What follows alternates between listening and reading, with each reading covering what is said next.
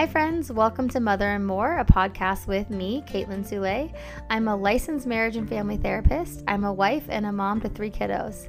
I am passionate about helping people make the changes they want to or need to make so that they can live their best life.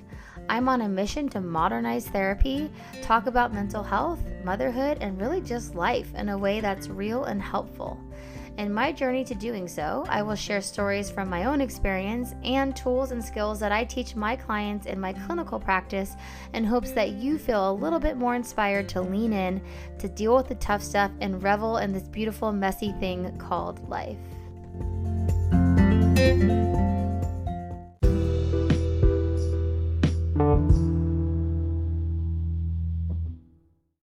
Hey guys, happy Monday morning. I am coming at you from my car this week. um, I it's Sunday morning, actually, and I um, am sitting outside of what was supposed to be a spin class, but I got here late because the life of a wife of a firefighter, when they get off work, sometimes they get home in time and sometimes they don't. So instead of feeling super bummed, I am going to go for a little run instead because I need movement today. And I'm trying to listen to my needs on a day-to-day basis versus, like I talked about last time, um, being stuck in this place of rigidity of like, I need to do this, I have to do this, or this is what's best, instead of, you know, hard, making these hard, fast rules. It's about listening to what it is I need today. And maybe some days I would just turn around and go home and that would be okay. And maybe some days, like today, I'm like, nope, I need to move. I've been home with the kids all weekend. My body feels stiff. I'm tired. Um, and I need to move my body. So I digress, but that's where I'm at today. And I figured before I do that, I would, um, you know, use this time to record my podcast episode for the week because I'm not so sure I'll get any more time the rest of the day. Um, and I have a really important kind of message, or I guess I want to say a message that I think would be helpful for you to consider this week. It's something that I'm always considering, both in my own personal life, and I'll talk about that in a minute, and also in my clinical work and the work I do with people. As you know, I specialize in treating anxiety disorders. Um, so in that work, um, I see all kinds of people, right? But people who are really having a hard, hard time, um, a difficult time tolerating discomfort and uncertainty.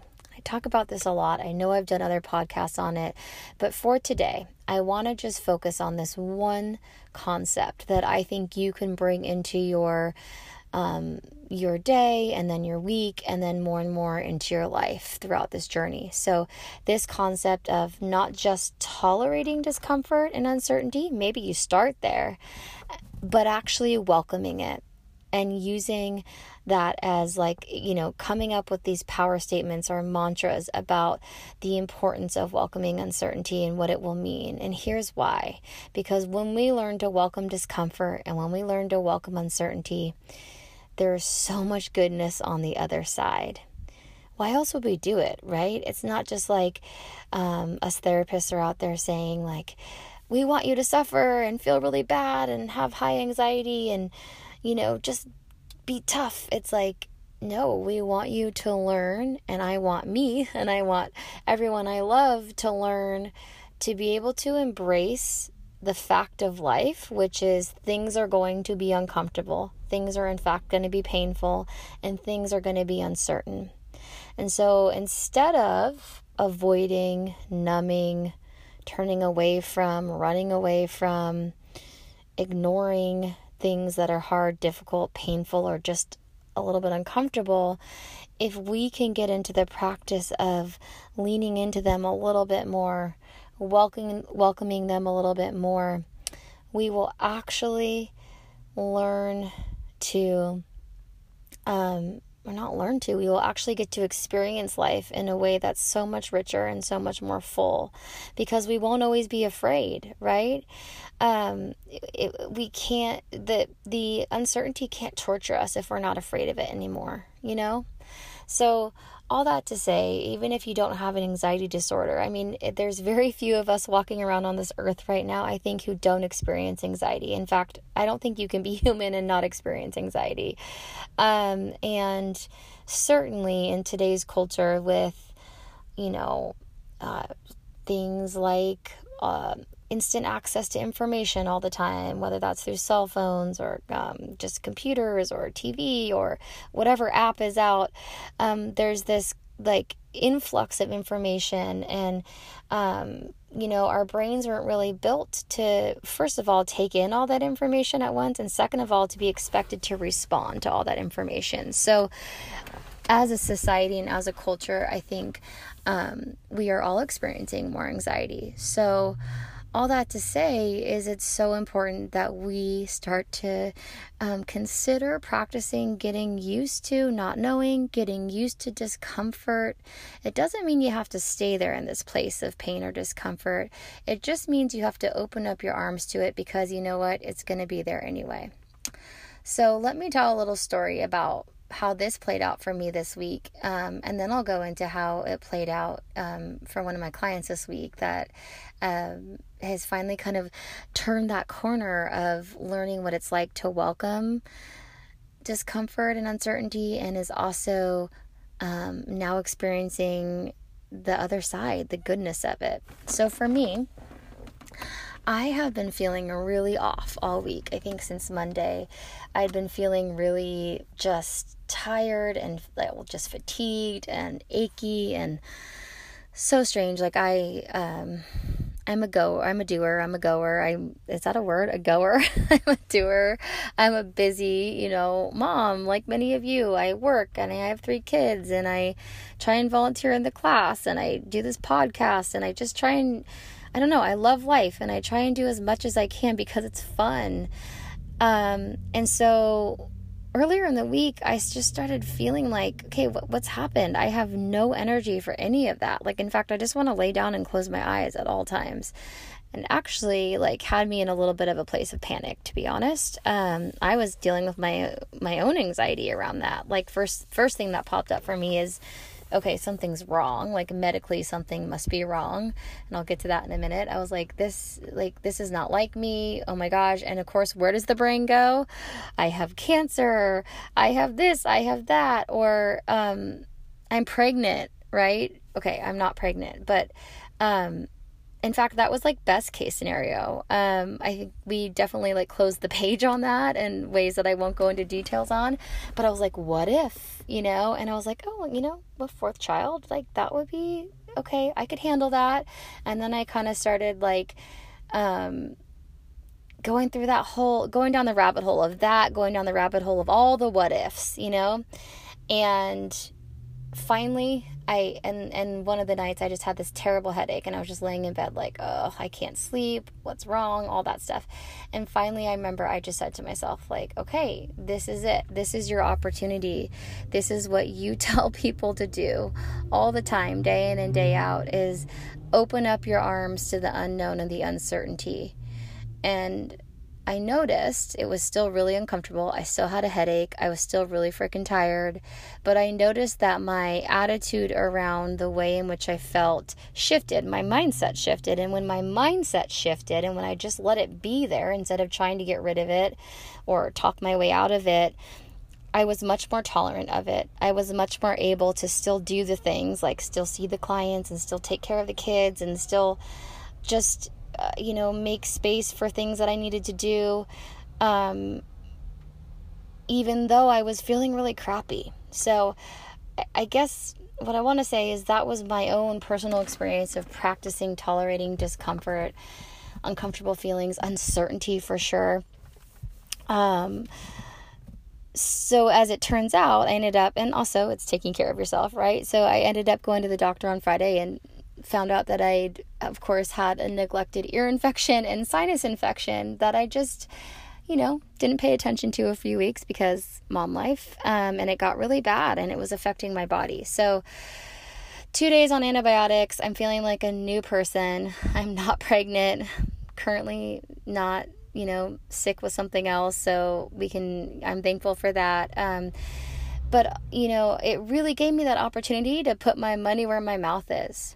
And um, I think that's so important that we try and do that even when we're not experiencing like a sickness or physical discomfort, that maybe we try and do that in our daily life. And I know I need to more is to actually seek out uncertainty. And so I can seek out practicing um, what it feels like to sit with uncertainty, um, you know, not solving all the problems, maybe being more present and in the moment, um, so that I don't have to wait for those times um, where my body is telling me like, you know, something's off. Um, and then shifting into, I always kind of notice this parallel, right, between what's going on in my own personal life and, you know, uh, what's going on in my professional clinical life.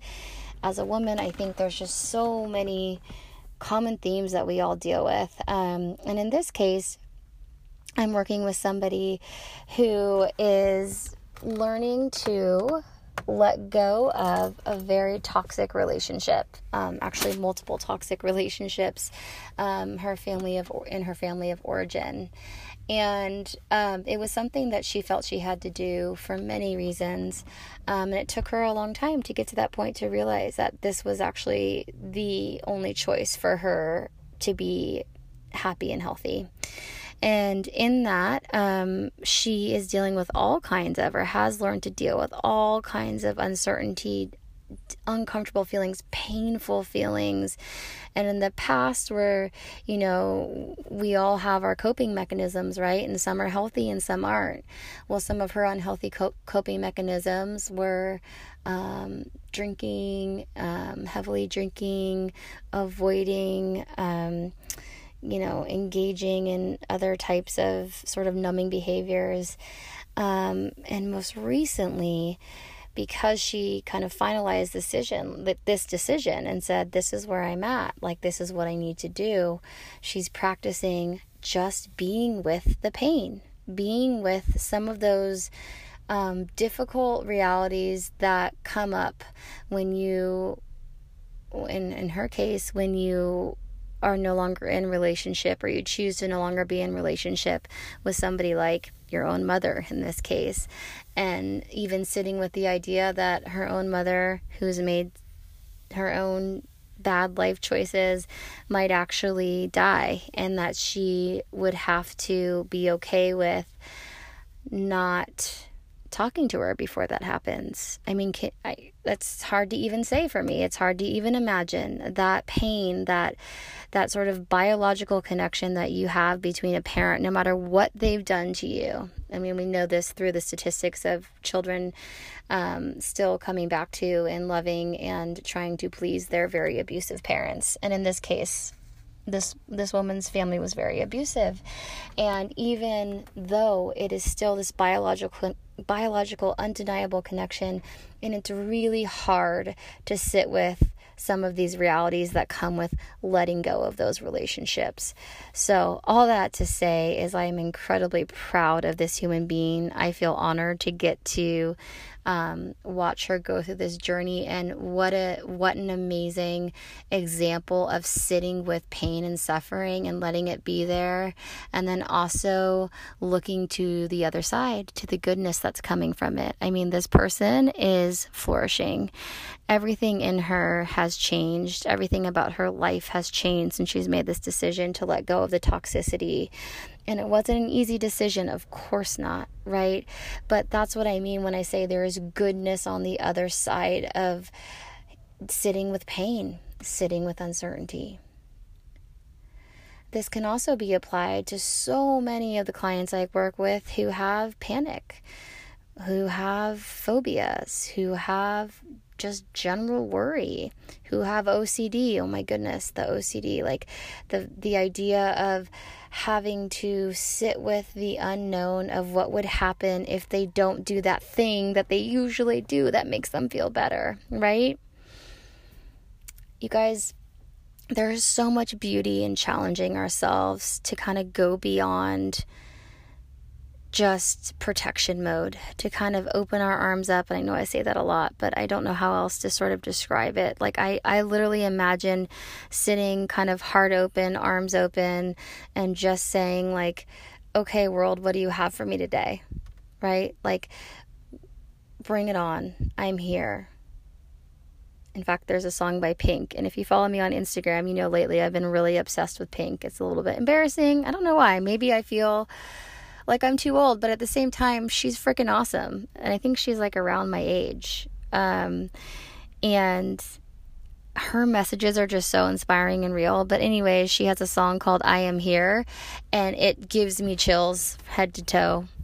Um, it really, for me, like helps embody this idea of welcoming. If you get a chance, check it out. Maybe sit with it, you know, maybe put it on and close your eyes or open your eyes, whatever works for you, and just listen to the words and see how it makes you feel. And anytime you're wanting to, I'll leave you with these words, anytime you're wanting to instinctively turn away from or move away from or run away from or numb the hell out of your pain or your discomfort or your uncertainty, maybe just try saying, I'm here. I'm here. My arms are open. I am here. I've got this. We've got this. And there will be so much goodness on the other side.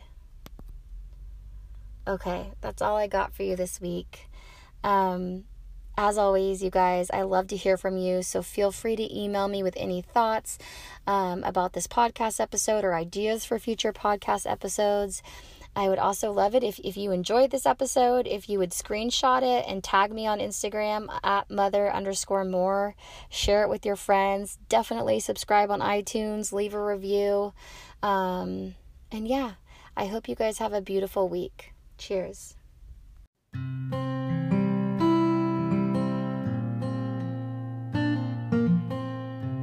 Thank you for listening, and if you enjoyed what you heard, head on over to Apple Podcasts or iTunes to subscribe so that way you can be notified as new podcast episodes become available. Also, I'd love it if you take the time to write me a review or leave me a rating. You can follow alongside my journey on Instagram at mother underscore more, where I talk about things like mental health, wellness, motherhood, modernizing therapy, and sort of all the things. And if you're interested in working one-on-one with me or finding out more about the kind of work I do, you can check out my website, which is therapy with caitlin dot com. Remember, you are so worth the work it takes to live your very best life.